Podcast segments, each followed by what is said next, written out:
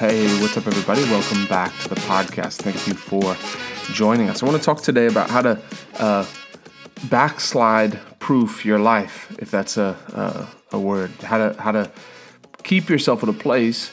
You know, we, the the Bible says, "My people perish for lack of knowledge," and I, have talked about that verse before. That I, I feel like it's very overquoted. People quote it for anything, like, "Oh, yeah, you know." I didn't know that I was supposed to pay this bill at this time. You know, the Bible says, My people perish for lack of knowledge. But it's talking about knowledge of the Most High. If you read the whole chapter, it's talking about they, they've they've transgressed and they've gone away from knowing me, right? So God wants us to know Him. But it's through the Word that we come to see God gives us wisdom, skillful wisdom.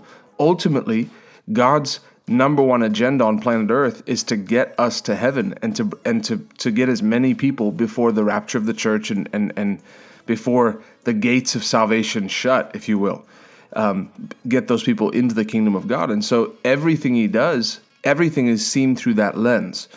You know, you, you, you look at all the actions that God makes, and everything is there to bring us to a place of fellowship with Him and keep us in a right place with Him, uh, with Him, and then ultimately for us to be able to uh, uh, carry on that purpose. So that's why when you fall in love with Jesus, you fall in love with souls. You can't someone can't tell me they love the Lord with all their heart and they don't tell other people about the Lord. Either they're gripped by fear or they're they're kidding themselves. It's you love what someone else loves. When I love Jesus, I love people because of it. But the Bible talks to us clearly about how to avoid how to avoid um, backsliding. So let's take a look at that. So number one, if you're going to take notes, the number one, the number one way to avoid backsliding or to uh, backslide proof your life is um, well, the number one reason people backslide is because of weak devotion. So number one, weak devotion.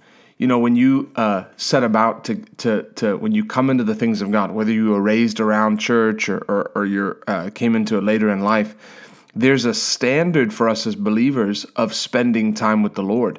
You know, it's like especially being in sales, there was this whole thing of like, well, you only have you have 24 hours a day to spend and you see your time like currency. I have 24 hours a day to spend and and spend it on the right things and you hear people say talk about compound interest when it comes to your time. You know, if if someone's playing video games 30 minutes a day, it's not going to make that big of a difference, but over the course of 5 years, the one person who plays video games and the other person who reads a book, it's compound interest. And they're right, you know, it is compound interest. If you have somebody, I remember seeing a thing about Kobe Bryant and he was talking about practice. And he said he practices, he wakes up, he has the schedule, he wakes up and it was something like 7 a.m. He goes and does an, an hour and a half workout. And then he goes and eats and then something else and then another workout and then something else. And so the average day he's he's practicing and working out six hours a day. Where most he's having three different practices, where most people by that time are having one or two. And so he just said, you know, over the course of a week, that's not going to be a difference, but day in and day out over years, you can you keep that up, and you just put yourself ahead of everybody else. And so it's a level of commitment, but it's the same thing. You know, you can go around the world and you can look at a standard of Christianity, and, and you can go to Africa where people, you know, you look at Nigeria as an example there's been 1,200 this year. If I read the statistic right, there's been 1,200 Christians killed in Nigeria for being a Christian. So you have one section of Nigeria where it's highly Christian, and then you go north and it's highly Muslim. And so where where those two areas meet, there's a, there's there's this terrorist group called Boko Haram that that kills Christians and kills preachers and and you you look at a place like that where where their life depends on the their life depends on the God. Like these things are death and life to them. And and so you look and they pray hours a day and they fast and they and then you come over here and you go to a lot of churches, a lot of youth groups, a lot of different places. And if if you could find someone in the bunch who who read their Bible every day, you'd be kind of surprised. And so it's just a different level. So it's not you you don't conform to the level around you. You conform to the level of the Bible. And so a weak devotion means someone who, who hasn't made the word of God a priority you know, with anything, if you're going to excel, if you're going to excel, you, you have to give it priority in your life. If I if I want to run a marathon and it's ultimately my goal to run a half marathon first and then a marathon, I have to put time into that. You know, if someone came, people talk about, hey Ryan, can I run with you? I just ran this morning, so I ran five miles, and I do that three times a week. And sometimes I'll run eight miles, and sometimes I'll run ten miles, and sometimes I'll run eleven miles, but usually five or six. But it's people say, "Oh, Ryan, can I come run with you?" And, I, and I've taken people out running with me, but they've got to know what they're getting themselves into. If someone hasn't run and they're not athletic, they're they're not going to keep up. It's not because I'm exceptionally fast. I just do this a lot, so I have my that pace. I can run five miles with my eyes closed if I wasn't going to think I was going to fall off the sidewalk. It's it's the eight and a half minute mile. Why? Because I'm I've just set in for that. There's a devotion that's come to that, and so it's the same with the word people who don't make a daily time for the word. The Bible's clear. Meditate in the word day and night. There should be a time in the morning and at night where you have a commitment to the word of God. Time in prayer. What, the reason why this is number one is weak devotion leads to worldly desires. If you have a weak devotion, other desires are going to creep in. The truth is, you're going to desire something.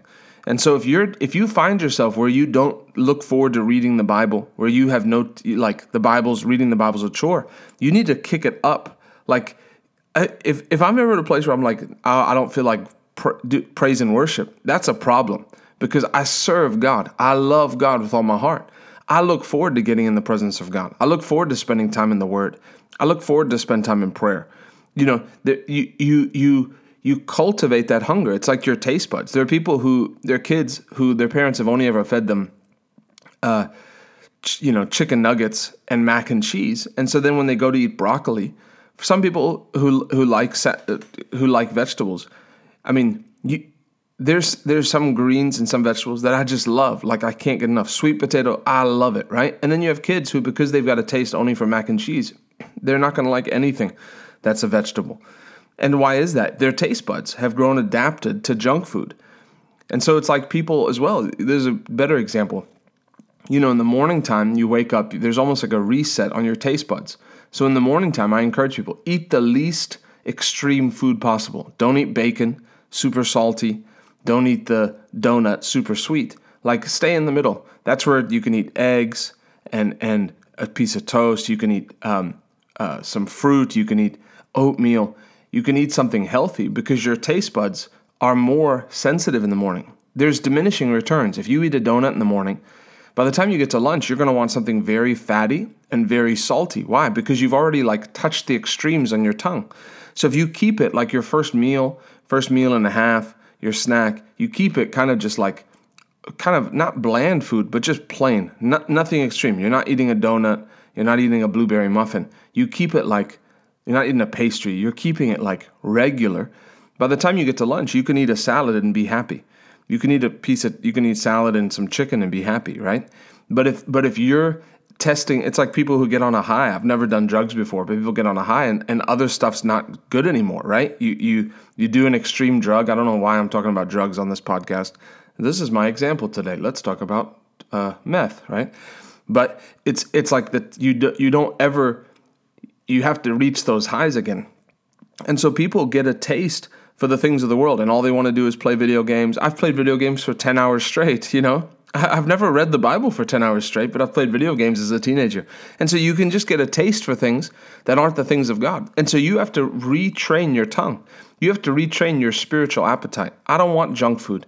I don't want to I don't want to live off of 5 minutes of listening to the Bible. I want to dive into the word. I want to be able to read the Bible for an hour straight and love it. And so you build that and you and you choose that and you just make a commitment. Having a good, solid, uh, uh, disciplined time in the Word, in prayer, time with the Lord is going to be the number one thing to staying on fire for the Lord. The Bible says we don't live by bread alone, but by every word that proceeds out of the mouth of God. We're born of the Word, so we live by the Word. Number two, um, so your your weak devotion leads to worldly desires. But I would say the next one for, for uh, the reason people backslide is because of the wrong friends. And I know there's people out there listening that have been hanging on to friends, people that you text, people that you call, people that that you know when you hang around them, you become like them. Like take a look. If if take a look at your life. If when you get around people, you're listening to to to their music, you're not influencing them, they're influencing you. When you act more less saved and you're and you're less of a oh I don't win souls I'm around them because they're no you you you you shouldn't be a chameleon. You shouldn't match. You know, Paul said to the Jew, I become to the free, I become like free. And he says, I, I do I do that so I can win as many as I can, right? But that that doesn't mean he, he wasn't like acting like a sinner, like just trying to fit in with sinners. He said, "To those who are under the law, I become as under the law. To those who are not not under the law, I, I'm I'm not under the law." But he did that eh, as a cultural thing, but not like, "Oh, oh I hang around my unsafe friends." There's people that'll lead you in the wrong direction, and so you choose. I, I'm not. I'm. It's worth it to me to lose a friend or to distance myself and and still be good to them, but just not spend my time with them. There's people that you can still be friendly with that you don't need to spend time with because they're not helping you. So, number one, weak devotion leads to worldly desires, and then wrong friends. Keep yourself in the love of God, the Bible says. You know, the, the, the Bible actually says, and I've read the scripture a few times here uh, in, the fa- in the past podcast, but it's Second Peter and it says, well, let me read this one 1 Corinthians 15 33. Do not be deceived, bad company ruins good morals. But this other one, 1 Peter 2:11 says, "Beloved, I urge you as sojourners and exiles to abstain from the passions of the flesh which war against your soul." Your mind is the area that has to be renewed. Spending time in the word renews your mind. It makes you desire other things. There was a time when when I got off work, all I could think about doing was playing video games. And I would come home and at 5 p.m. I'd play video games till 11 o'clock at night. Now, if you said we're going to go play video games for six hours, I'd think that's what a waste of time. But if you said, hey, let's go to an all night prayer meeting, I'd think, okay, I mean, let me get an energy drink in me, but let's, you know, I'm ready to go. I would choose, if you gave me the choice today to play video games all day or to or to minister all day, I would choose to minister. Why? Because my love for the things of the world has is fading. Hasn't totally faded, but is fading. I'm not talking about sin, just for clarity. Pastor Ryan said his love for sin hasn't totally faded. I'm just talking about for for things that just don't benefit, things that don't produce Video games is not going to produce. You're not going to be like 85 and be like, man, you know, I'm really glad I spent all that time in the World of Warcraft. Really did a lot for me, right? Uh, those things go away. The things of the world go strangely dim. When you realize I'm here for a purpose, God has called me, your mind gets renewed. So there's things that wage against your soul, that pull your mind, your desires in, in, in the wrong direction. But you choose. I'm choosing to stay the course. I'm going to let my life honor God. And then the last one after wrong friends is uh, how to uh, backslide proof your life is to avoid um, or or I guess maybe maybe not avoid but expect expect t- to be offended. Uh, expect to be wronged by people. I see it so often. I, the number one reason I see from people for people leaving the church young people leaving the church is because of offense. Someone does something or they sin and then they expect, you know, they come back and then people judge them and, and then they back off from the things of God. Oh, if God's people are going to act like that, then I'm not going to have any part of it. So you have to expect, the Bible says persecution will come on my, my behalf. We're not in a, we're getting there, but we're not in a place right now where, you know, you're, you're thrown into jail for being a Christian. There are a couple exceptions here in recent history.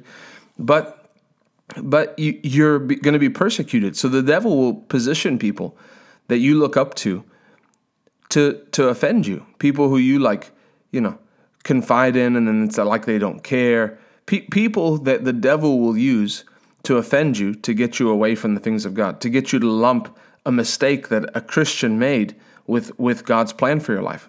And so expect to be offended. Expect that a leader will offend you.